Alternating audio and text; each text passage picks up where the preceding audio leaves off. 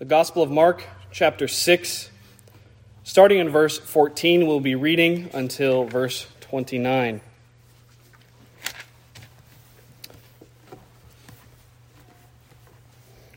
Please join with me in prayer to our God.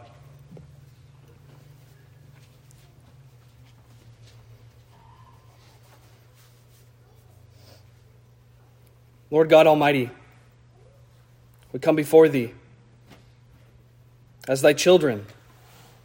Thou hast enabled us to call Thee Father, and such Thou art. Lord, we thank Thee for Thy word. We ask, O God, by the power of Thy Holy Spirit, Thou wouldst strengthen us, encourage us by Thy word. Revive us, restore to us the joy of our salvation. Mm, yes. Lord, that we might see that we are about the most important thing to know Thee, to serve Thee, to love Thee is life, is joy. The Lord rebukes Satan Yes. that the word not be taken as it falls. Lord, thou wouldst help this preacher, hmm. weak as I am, unskilled as I may be, to accurately preach thy word, to apply it to the hearts of thy people. Lord, give all of us ears to hear thy word, hearts to receive it, made malleable by thy Spirit. Lord, that we might see Christ. Oh, that we might see more of, of Thee, Lord. Hmm. We might rejoice in our knowledge of Thee, our communion with Thee, O God. Send us not on a fool's errand, O Lord. Let this not be mere going through of the motions, but the hearing of Thy word, life. We must have more of Thee. Grant us a hunger, O God, a delight to relish in the truth.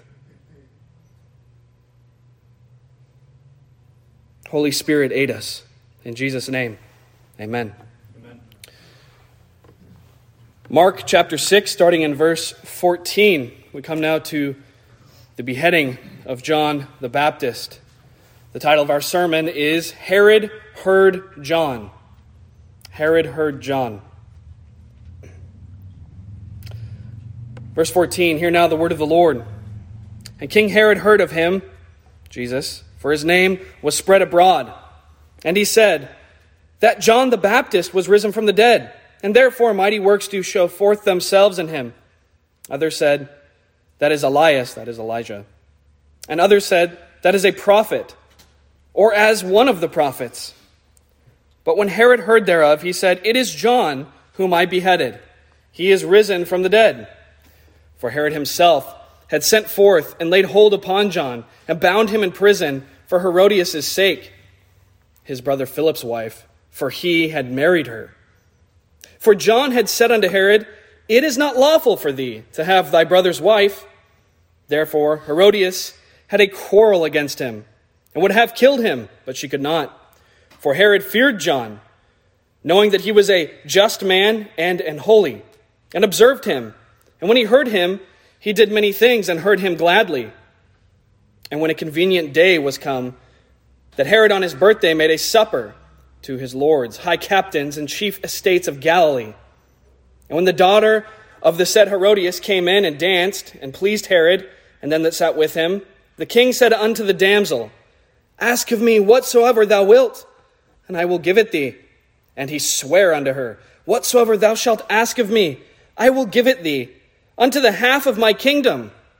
And she went forth and said unto her mother, What shall I ask?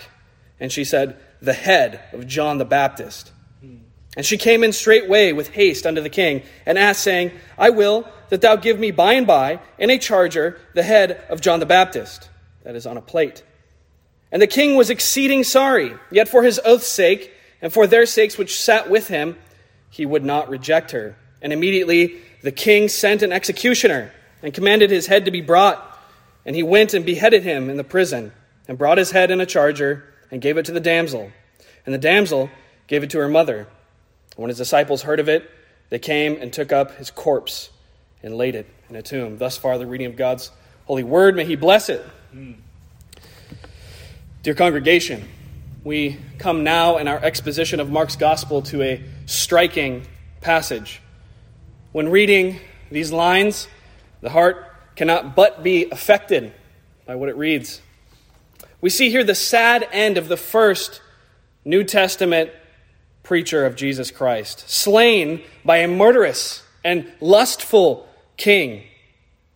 Truly, John the Baptist was great among men, whom even the Lord Jesus Christ said of, Among those that are born of women, there is not a greater prophet than John the Baptist.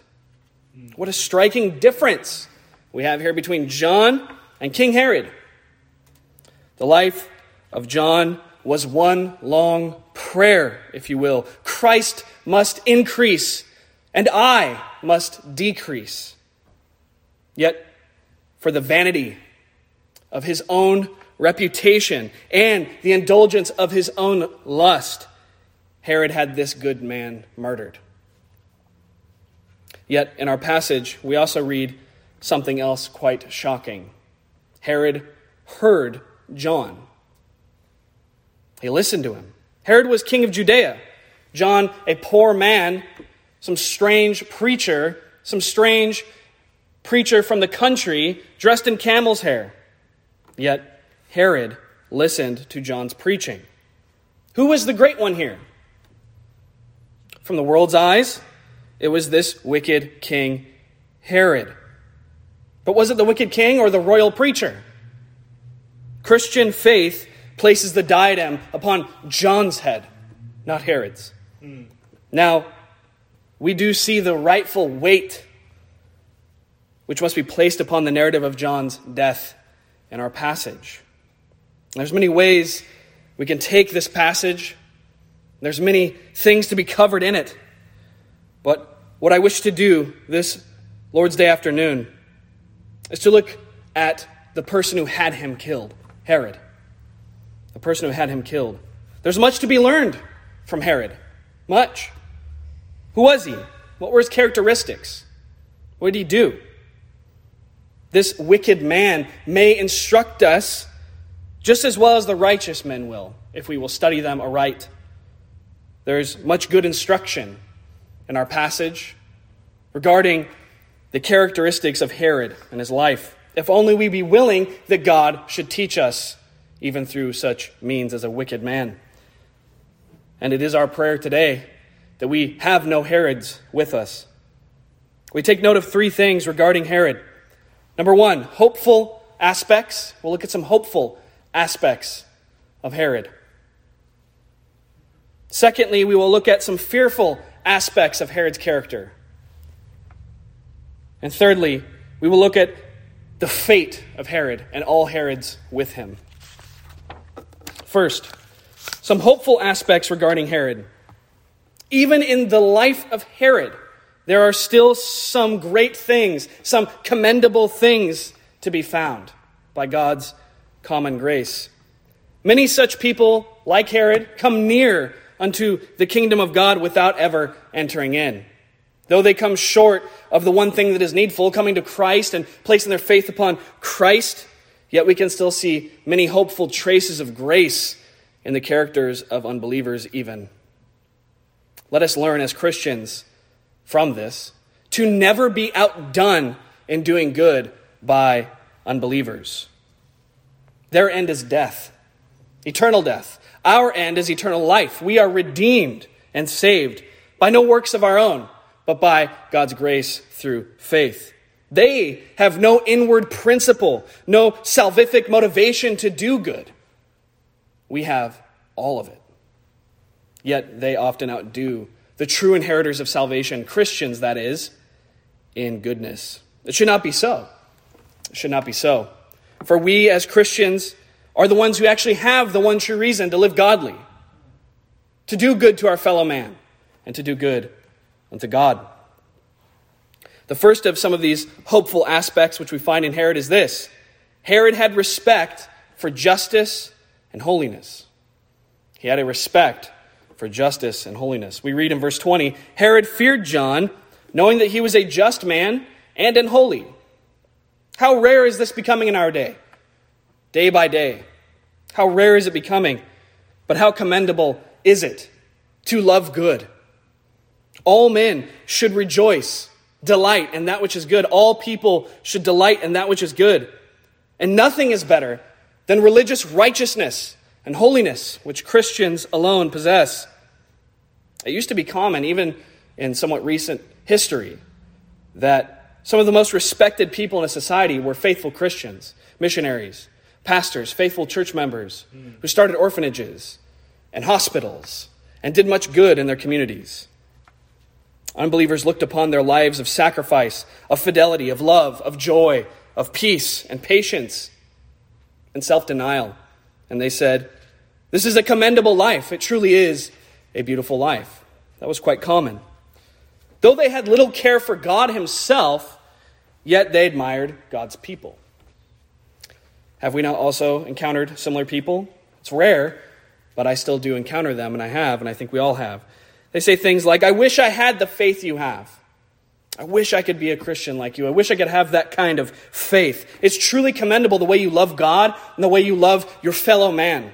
You do many great things. You abstain from so many of these vices which sour the lives of us unbelievers. But I cannot be as you are. I wish I could, but I cannot. These Herods are awed by religious virtue. Religious, religious virtue. But it goes no further than that for them.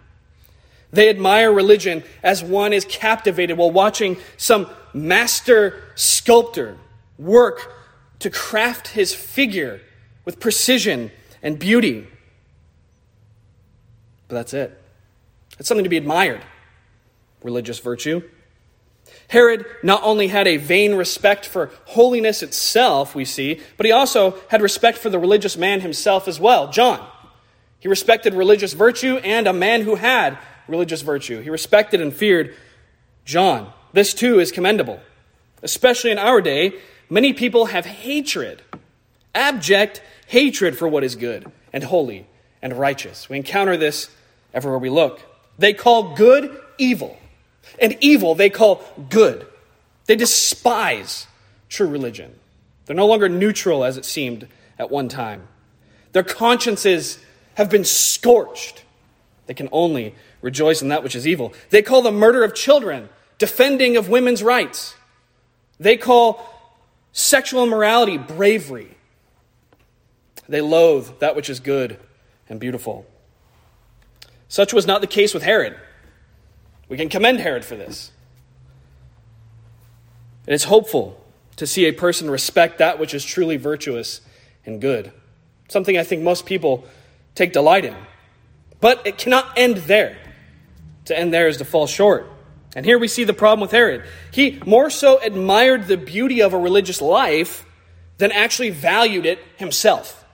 He just admired it, something to look upon. That's nice, but not for me.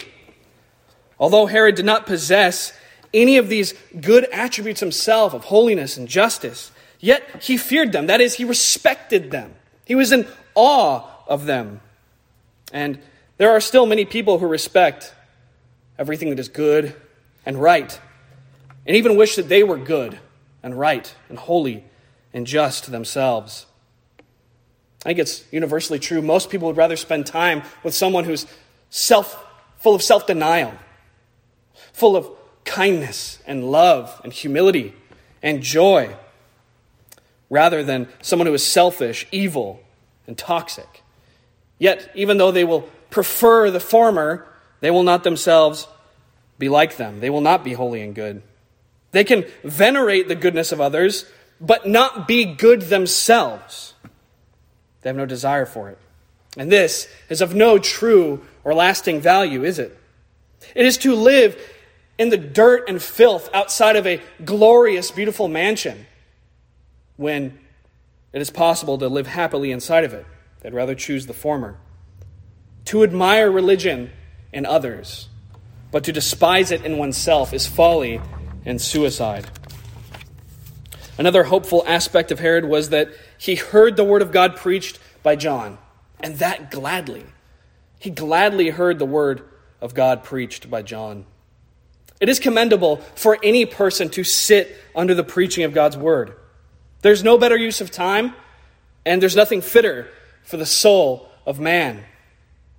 This is a hopeful thing in any person when we see somebody that's willing to sit under the preached word.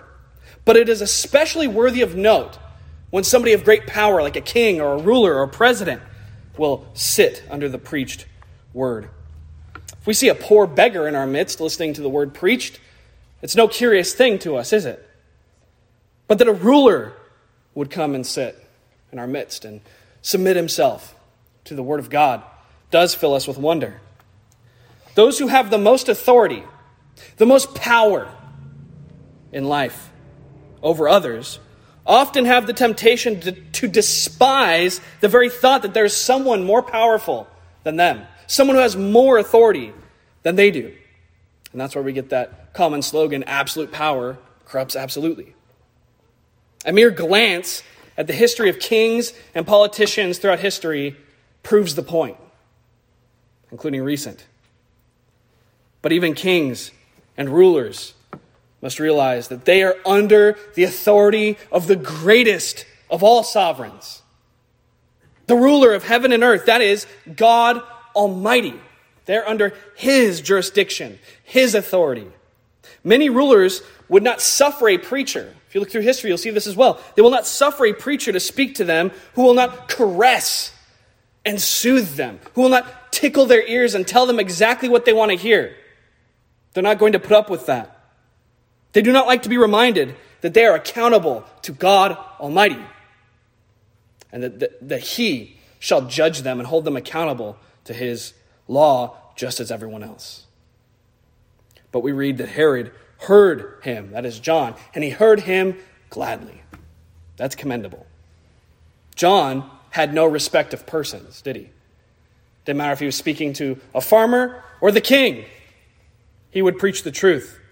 He was a messenger sent before Christ to prepare his way before him, as we read in the first chapter of Mark, verse 3. The voice of one crying in the wilderness was John Prepare ye the way of the Lord, make his paths straight. His message was one of repentance from sin and faith in Christ, claiming the forgiveness that is available to all there. John always pointed to Jesus Christ. His message was a continual saying as we find in John 1:29, "Behold the Lamb of God, Jesus Christ, which taketh away the sins of the world." For a wicked man like King Herod, this couldn't have been any easy message to hear, to repent, to turn away, to no longer do wickedness, but to come to Christ and behold the Lamb of God and submit yourself to him. Yet Herod heard John gladly, we read. He called upon him again and again and again to hear him preach. This is commendable in an age where gospel preaching is so little valued, even by professing Christians. Many would rather be at some place of entertainment than the church sanctuary on the Lord's day. But even this wicked Herod valued the preached word to some degree. Again, let us as Christians ensure that we value gospel preaching at least as much as this faithful, faithless king did. Do we hear, dear congregation, the preached word gladly? Or do we go begrudgingly to church? Do we receive the word of God? Or do we resent it? Do we receive the whole word just as it is, as it is preached, or do we reject it when it rebukes our most beloved sins? These are things we must ask ourselves. Herod was rebuked of John in no unclear terms. No unclear terms. John did not beat around the bush. He did not come to Herod and say, It may not be the most profitable thing for you to have your brother's wife, for you to commit adultery in this way. Might not lead to your best life now. Might not be that good for your relationship with Philip. It, it might not be the most helpful lifestyle choice. You may wish to consider something better, O king. No. John spoke plainly and directly. He was faithful to the word of his master and spoke straightforwardly to the king, saying, It is not lawful, it is not lawful for thee to have thy brother's wife. The word of God clearly condemned the practice which King Herod was involved in. And so John, therefore, clearly related this fact to Herod. Many people will hear of their own sins rebuked during the sermon. And they will say, I'm not going to hear that preaching again. I'm not going to sit under that preacher's ministry again. He cuts too closely to me for comfort. I cannot hide. He does not let me hide. He beats me out of every bush like poor Adam. However, they should take note of Herod at this place. Few were more wicked than Herod in the scriptures. Yet, even with John's sharp rebuke, he heard him gladly. Again, we can commend Herod that Herod obeyed the word to some degree. He obeyed the word. We read that when Herod heard him, when he heard John, he did many things. He did many things.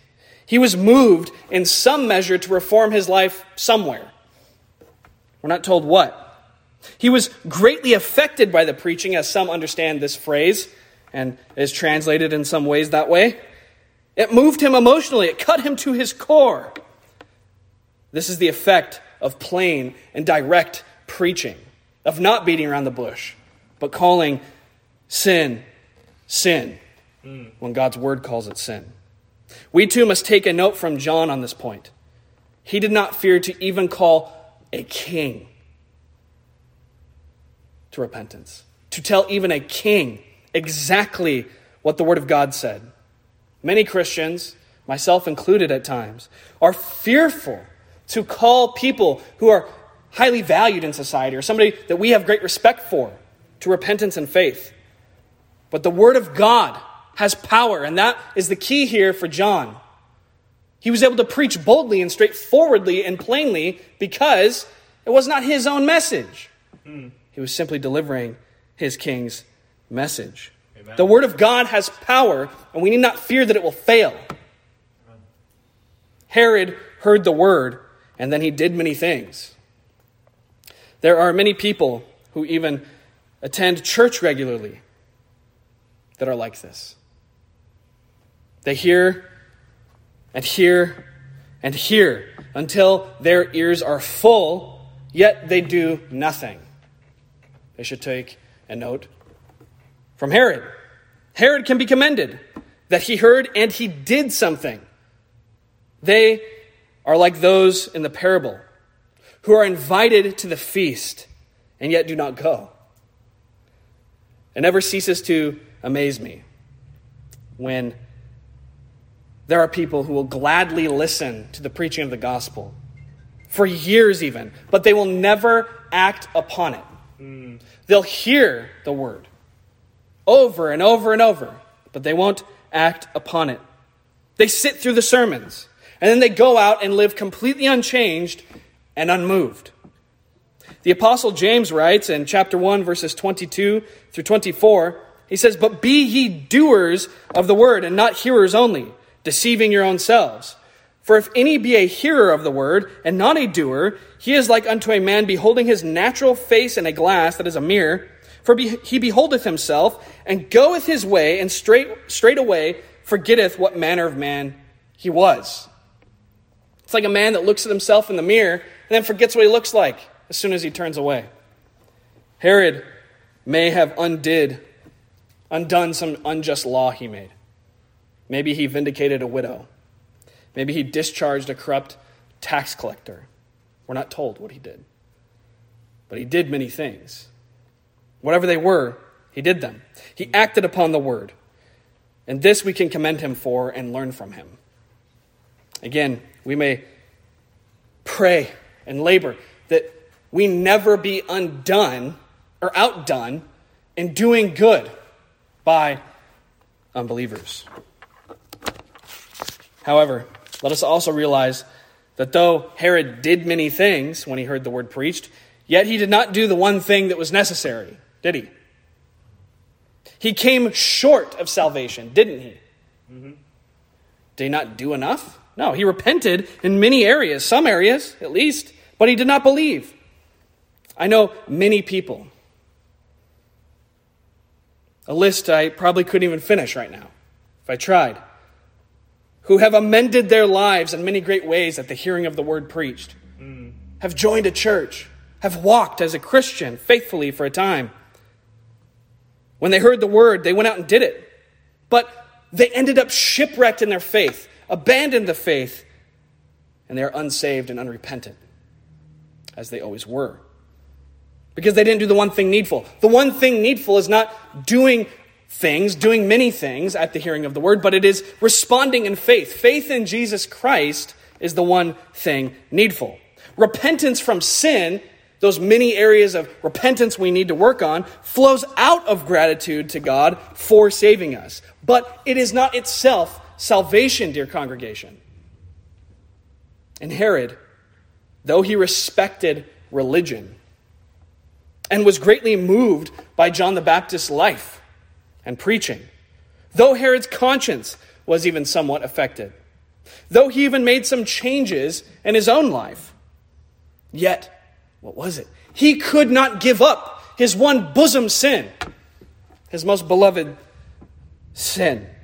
He loved sin even though he could see the beauty of holiness before him and admire it in religion. And he even wished to be holy himself. But as soon as the sermon was over, there was Herodias. He could not give her up. When he heard a sermon, like a relative of his, whom we read of later in the Bible, Herod was almost persuaded. Yet he did not give up his lust. He could not go the whole length that John would have him to go. All the way to Christ, that is. He could not leave his most beloved sin. There was a halting between two opinions, a hesitation, a wavering. He would have gladly embraced the gospel like so many other people we've met and know. He would gladly have embraced the gospel if he could have salvation and his sin. How many Herods do we have around us? How many of us ourselves were once Herods?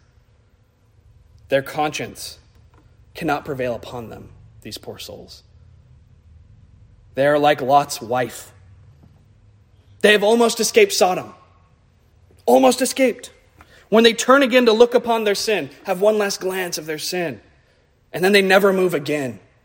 They stand still as a pillar and never make a single step forward again towards Christ. They are destroyed. Let us not be Herods. Let us be affected by the gospel all the way to Christ. Secondly, some fearful aspects of Herod We saw three hopeful aspects of Herod. Now we must turn to those fearful aspects of Herod's character that's laid forth in our passage. What are these fatal flaws, as I am calling them? What are they? What are these things we must fear and avoid? First, though Herod respected and even loved John to some degree, some commentators say, he did not have any love for John's God.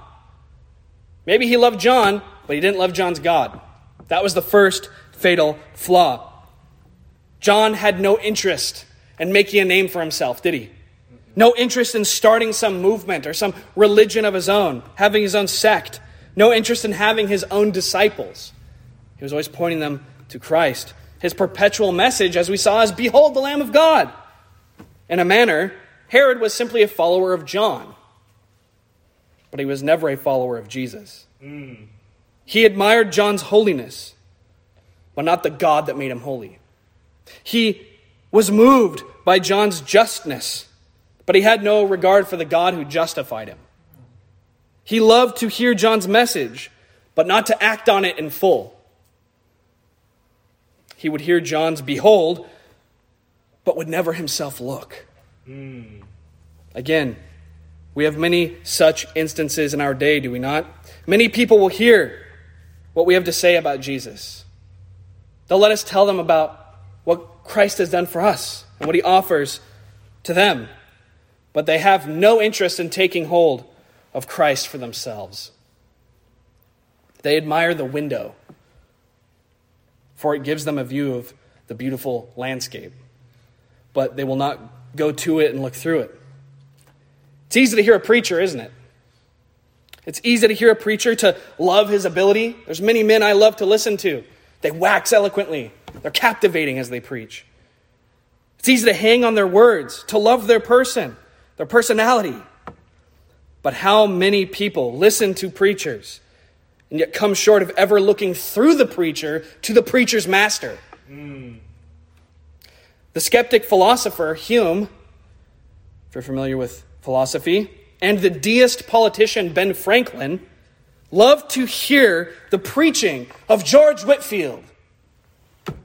George Whitefield was so anointed of God that he could be heard 10 to 15 miles away. Ben Franklin would just open his window and listen. They loved to listen to the preaching of George Whitefield. He was eloquent and he spoke with authority concerning Jesus Christ. But they never obeyed his message. They never went to Christ themselves. They loved the lesser things and neglected the greater. Bifocals took the priority of salvation. Let this case of Herod be fearful to us as well, dear Christians. We diligently read our Bibles. At this church, we press that. Read the Word. Read the Word. We diligently study theology. We listen to preachers online. We sit under the word at church. But how easy it is to go no further than that. To go no further than that. We play the part of Herod if we go no farther, Christian. How easy to saturate the mind with sound teaching and then forget it. Like the man in James.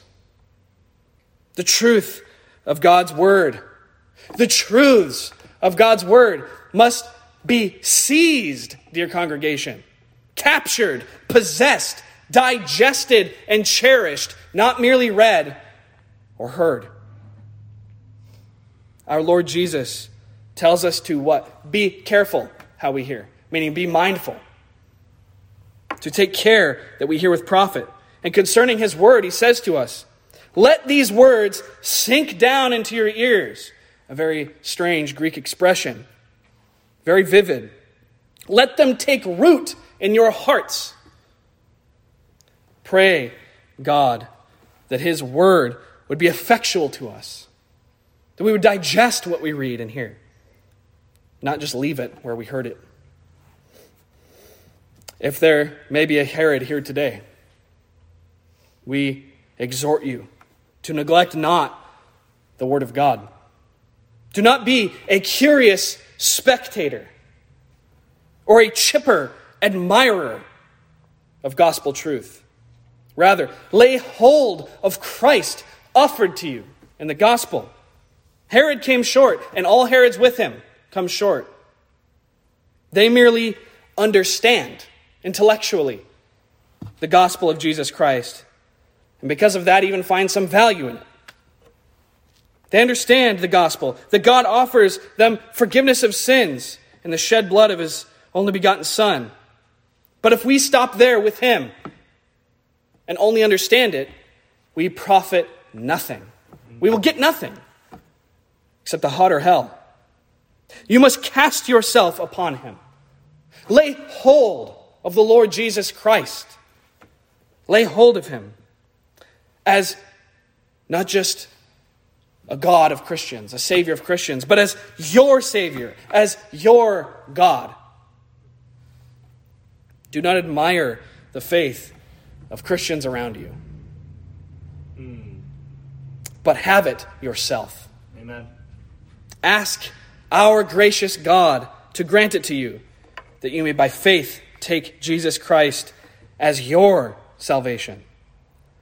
God forbid that the faith of anyone here should ever lead others to only seeing ourselves. To only seeing ourselves. As Christians, dear congregation, we are merely signposts, just like John the Baptist. We point to Christ. We don't want people to follow us, we want them to go beyond us. It is to Christ the sinner must go. The goal of all of our preaching, of all of our evangelizing, is Him. We want people to go to Him directly. Directly. To seek from Him pardon, from Him redemption, from Him a change of heart, from Him a new life. It is worthless. It is all worthless if you've listened to the most faithful of preachers, most faithful Bible teachers and pastors, but have not listened to the preacher's master through them and obeyed his gospel. You will be Herod's and nothing more, unless grace leads you to Jesus Christ. Another fatal flaw of Herod was that he only admired holiness in others, but he did not love it himself. He feared the holiness of John, we read, but he had none of it. He was, why? Why is this the case? Because he was a slave to sin, in bondage to the whims and wills of his lusts. Our Lord Jesus describes Herod as a fox, meaning a man full of deceit and trickery, deceived himself and deceiving others. That's how Jesus describes Herod. He was submissive before his superiors, like the Roman proctor Pontius Pilate, but was cruel and deceptive to those under his own rule. He was a fox. This kind of person wants to go to heaven, but too much loves the road to hell. They are willing to give a few dollars to the church, a few acts of service and charity to their community, but they refuse to give up their sin to have eternal life. They want a way to salvation more suited to the enjoyment of their sin, these Herods. They would rather have their life than lose it. But they cannot bear the command to deny themselves, pick up their cross, and follow Jesus. They do not think their eternal soul is of enough value to lose the world and gain Christ. That's the issue here. They cannot understand someone like Moses whom we read about in Hebrews 11, who refused to be called the son of Pharaoh's daughter, who chose rather to suffer affliction with the people of God than to enjoy the pleasures of sin for a season. A man like Moses, who esteemed the reproach of Christ to be of greater riches than all the treasures in Egypt. They cannot even fathom such a person. They're willing to do anything to be a Christian, as long as it costs them nothing, which they consider to be of value. They hate the sentiment of Paul that to live is Christ and to die is gain. But alas, for poor Herod, he was a slave to his sin. Many people are rightly horrified, especially in our day, hot topic. Ready? Many people are rightly horrified by the slavery of human bodies that has taken place. They look in disgust at the terrors of slavery in the past in this country and others. But they think nothing of the millions of enslaved souls around them. Men, women, and children are led around them in shackles to their sin and lust, and they're unmoved. They want to talk about the slavery that was 200 years ago. I do not think much of a person that cries out against slavery of the body but does not care about the true slavery of man, his slavery to sin and Satan. That's the one thing needful. Herod heard John's doctrine gladly, yet his chains remained on him. He refused to go to Christ to have his chains removed, to be freed from slavery. Herod feared John, even wrongly believing, as we saw at the beginning of the passage, that John the Baptist had raised from the dead and come to rebuke him again when he heard that Jesus was doing mighty miracles. But even then, he refused to repent of his sin. He refused to turn to Christ in faith and trust. John rebuked Herod for his sin, saying, It's not lawful for thee to have thy brother's wife. But rather than repent and embrace Christ's freedom, Rather than behold the Lamb of God, which taketh away the sins of the world, Herod rather took offense at this preaching and allowed the vengeful words of his adulterous lover Herodias to influence him, rather than the preaching of the gospel through John the Baptist. Dear congregation, sin unrepented of, sin not checked, sin not turned away from and not hated, grows worse and worse, doesn't it? Herod had committed adultery and incest with his brother's wife. And when grace was offered to him at this rebuke of John to come to his senses and turn away, his lust rather gave birth to a greater sin of rejecting that preached word. And then he turned to entertaining the sinful vengeance of his lover, Herodias. They should might kill John. He grew even worse, lusting now after Herodias' young daughter. And the flower of lust then blossomed into the murder, the beheading of John the Baptist. His sexual lust, in this case, once indulged, grew all the more pervasive throughout his life. From his brother's wife, he now turns to his niece, his young niece. So infatuated was he. His lust was so unchecked, so powerful, that when Herod saw the girl perform a dance, he said to her, Ask of me whatever thou wilt, and I will give it thee. He even resorted to making a rash vow to obtain the satisfaction of his lust.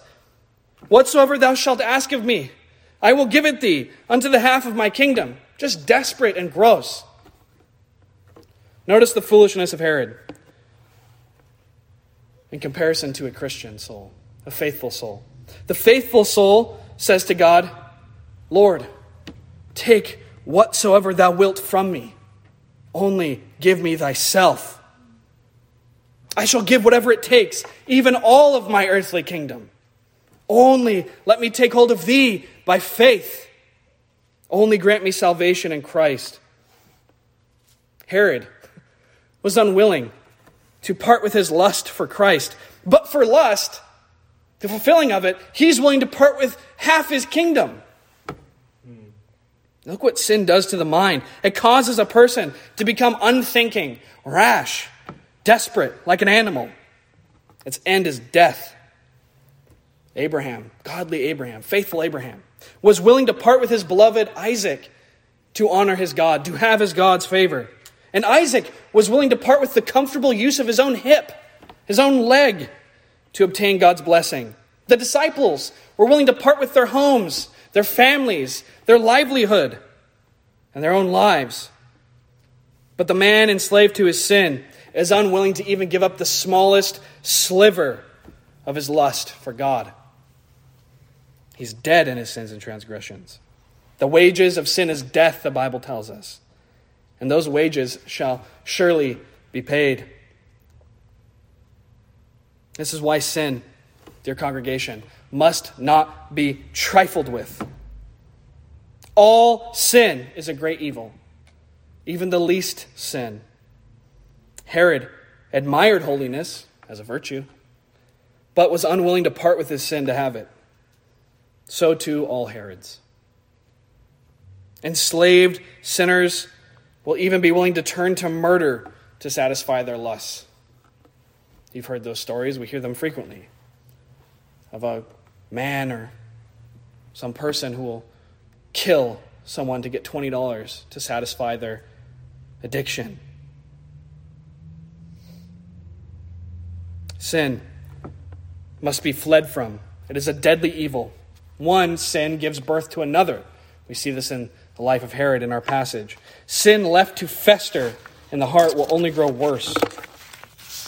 God calls sinners to faith in Christ, repentance from unbelief and sin.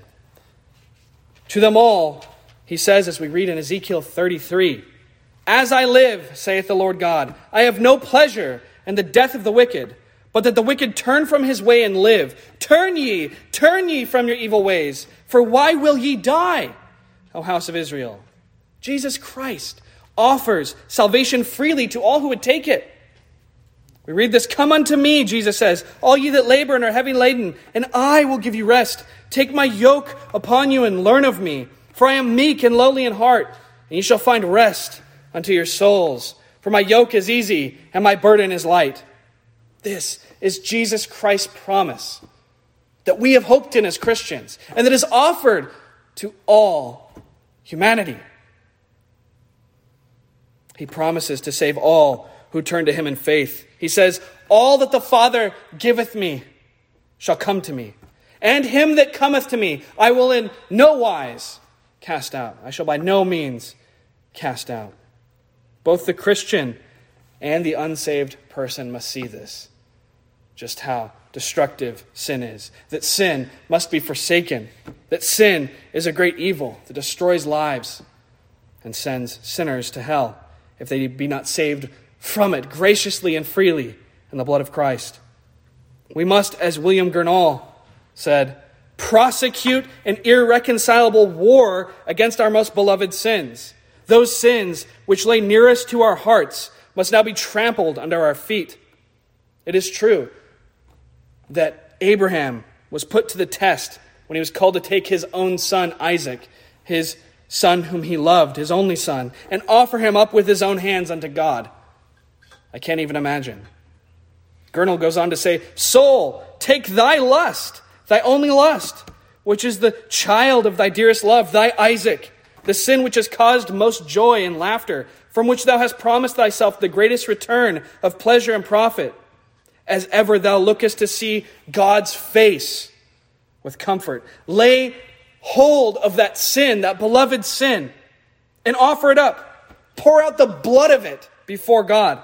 Run the sacrificing knife of mortification into the very heart of it, and this freely, joyfully, and this now, Gurnall says, before thou hast one more embrace from it. That's freedom. See, somebody who's always looking for legalism would see that as legalistic, wouldn't they? But that's freedom. I promise you that's freedom. Mm-hmm. And we embrace that as Christians, that that is freedom to do away with sin, to hate sin, to find forgiveness of sin in Christ. That is freedom. And the ability to even turn away from it and slay it. Glory. This is the severity of sin. And this is how it must be viewed something deadly. For all of the Herods out there, this is too much to accept. They shall only have Christ. Here's their condition I shall have Christ if I may have my sin also. May it never be so with us. The last flaw of Herod was that he never loved God's word as God's word, and his religion was one of fear, not faith. We read that Herod feared John. He trembled at his preaching. He was affected by the truth of it and the weight of it, but it was only terror to him and to all unbelievers who hear the Word of God, it's only terror. He had no faith, that's why. The Christian can see the terror of God's law as it stands against him. He can observe how contrary God's law, God's standard, is to his own wicked heart and fear. That's true, a Christian can do that. But that fear, more so horror for sin itself, is always combined with what? Faith. Faith. The Christian sees God's law, as Paul says, as his schoolmaster to bring him unto Christ that he might be justified by faith. That's what Paul says the law is for. And that's what the Christian sees it as. God's word is feared and respected by the Christian, but not as a terrifying declaration but as the word of a gracious and loving God, against whom the Christian has sinned, and by whose grace and love he has been freely reconciled through the blood of Jesus Christ. That's how it is seen by the Christian. Herods only hear condemnation in God's word. They have a religion of fear, and fear does not breed love. And no more breeds love for us toward God than spouses beating each other into fear and submission causes them to love one another. Than us beating our children causes them to love us more. obedience to God, true obedience, flows out of a redeemed heart that loves God, not a wicked, unsaved heart that rebels against God. Many people will refrain in our society from committing a sin because they're afraid of what the police will do, of what the government will do, of being put in prison or executed, even though they wouldn't refrain from that same sin simply because it's a sin against Almighty God. Fear of punishment may and often does restrain evil in our world. Fear of punishment often restrains evil in our world. But fear of punishment can never cause a man to love God, can never cause a person to repent of sin simply because God has commanded it. Third and last, be more brief. What was Herod's fate? What is the fate of all Herods with him? We saw that Herod grew worse and worse, more evil, more sinful, more unbelieving. By embracing one sin, he grew hardened and comfortable in committing other more severe ones, like lusting after his niece now, like murdering John the Baptist. He rejected the word of God and was rejected by God. Those of us who understand what this is like as Christians, we know that it's a fate worse than death to be given over to our sins. The rejecting of the gospel of Jesus Christ will lead a person to become more hardened against it, more hardened against it when they reject it, and more given over to sin. The Apostle Paul writes about this in Romans 1, saying that because these sinners, these Gentiles, knew God and glorified him not as God, neither were thankful, wherefore God also gave them up to uncleanness through the lusts of their own hearts to dishonor their own bodies between themselves. These unbelievers rejected the knowledge of God they had, and their hearts grew hard, more and more hardened. Having been rejected by them, God gave them over to their own desires, their sins, and their lusts, and they went from what? Bad to worse. Mm-hmm. Herod lost the only thing that mattered. Wouldn't have mattered if he repented of every sin that he was committing as a wicked king. No matter. Wouldn't have done anything. That wouldn't have made him saved, wouldn't have made him worthy of salvation. Our Lord Jesus said, What is a man profited if he gain the whole world and lose his own soul? What shall a man give in exchange for his soul? Therefore, we have to labor, dear congregation, as Christians, if you be Christian, to maintain and cultivate a tender conscience toward God. A tender conscience. If we are Christian and have been for some time, we understand that sad process, don't we? That sins that once pricked our conscience and were as a knife in our heart, if continued in, become less and less felt. That wound begins to become a scar, and it's no longer sharp.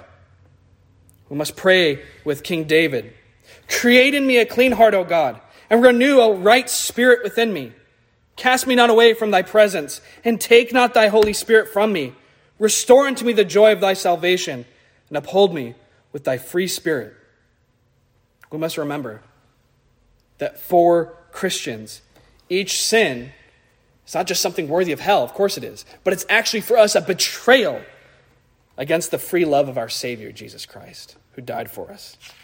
Not against just a bare law, but against love manifest to us.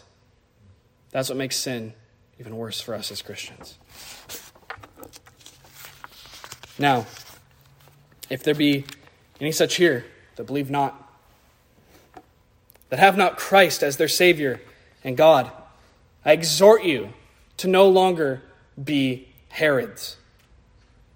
Even today, if you reject the gospel that you just heard, you shall only grow worse in sin, more hardened, more strengthened in your unbelief, less likely to turn to God.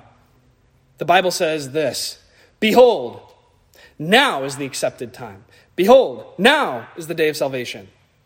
So, what shall we do? Make no delay. Make no delay. There is no time to wait. There's nothing that we have to do to prepare to come to Christ. No sins you need to repent of before you come to Christ if you're willing to part with your sins and come to Him. And faith and trust only come to Christ. A few brief, and I mean brief, exhortations to Christians before we close. Let us ensure we are never Herods in our faith.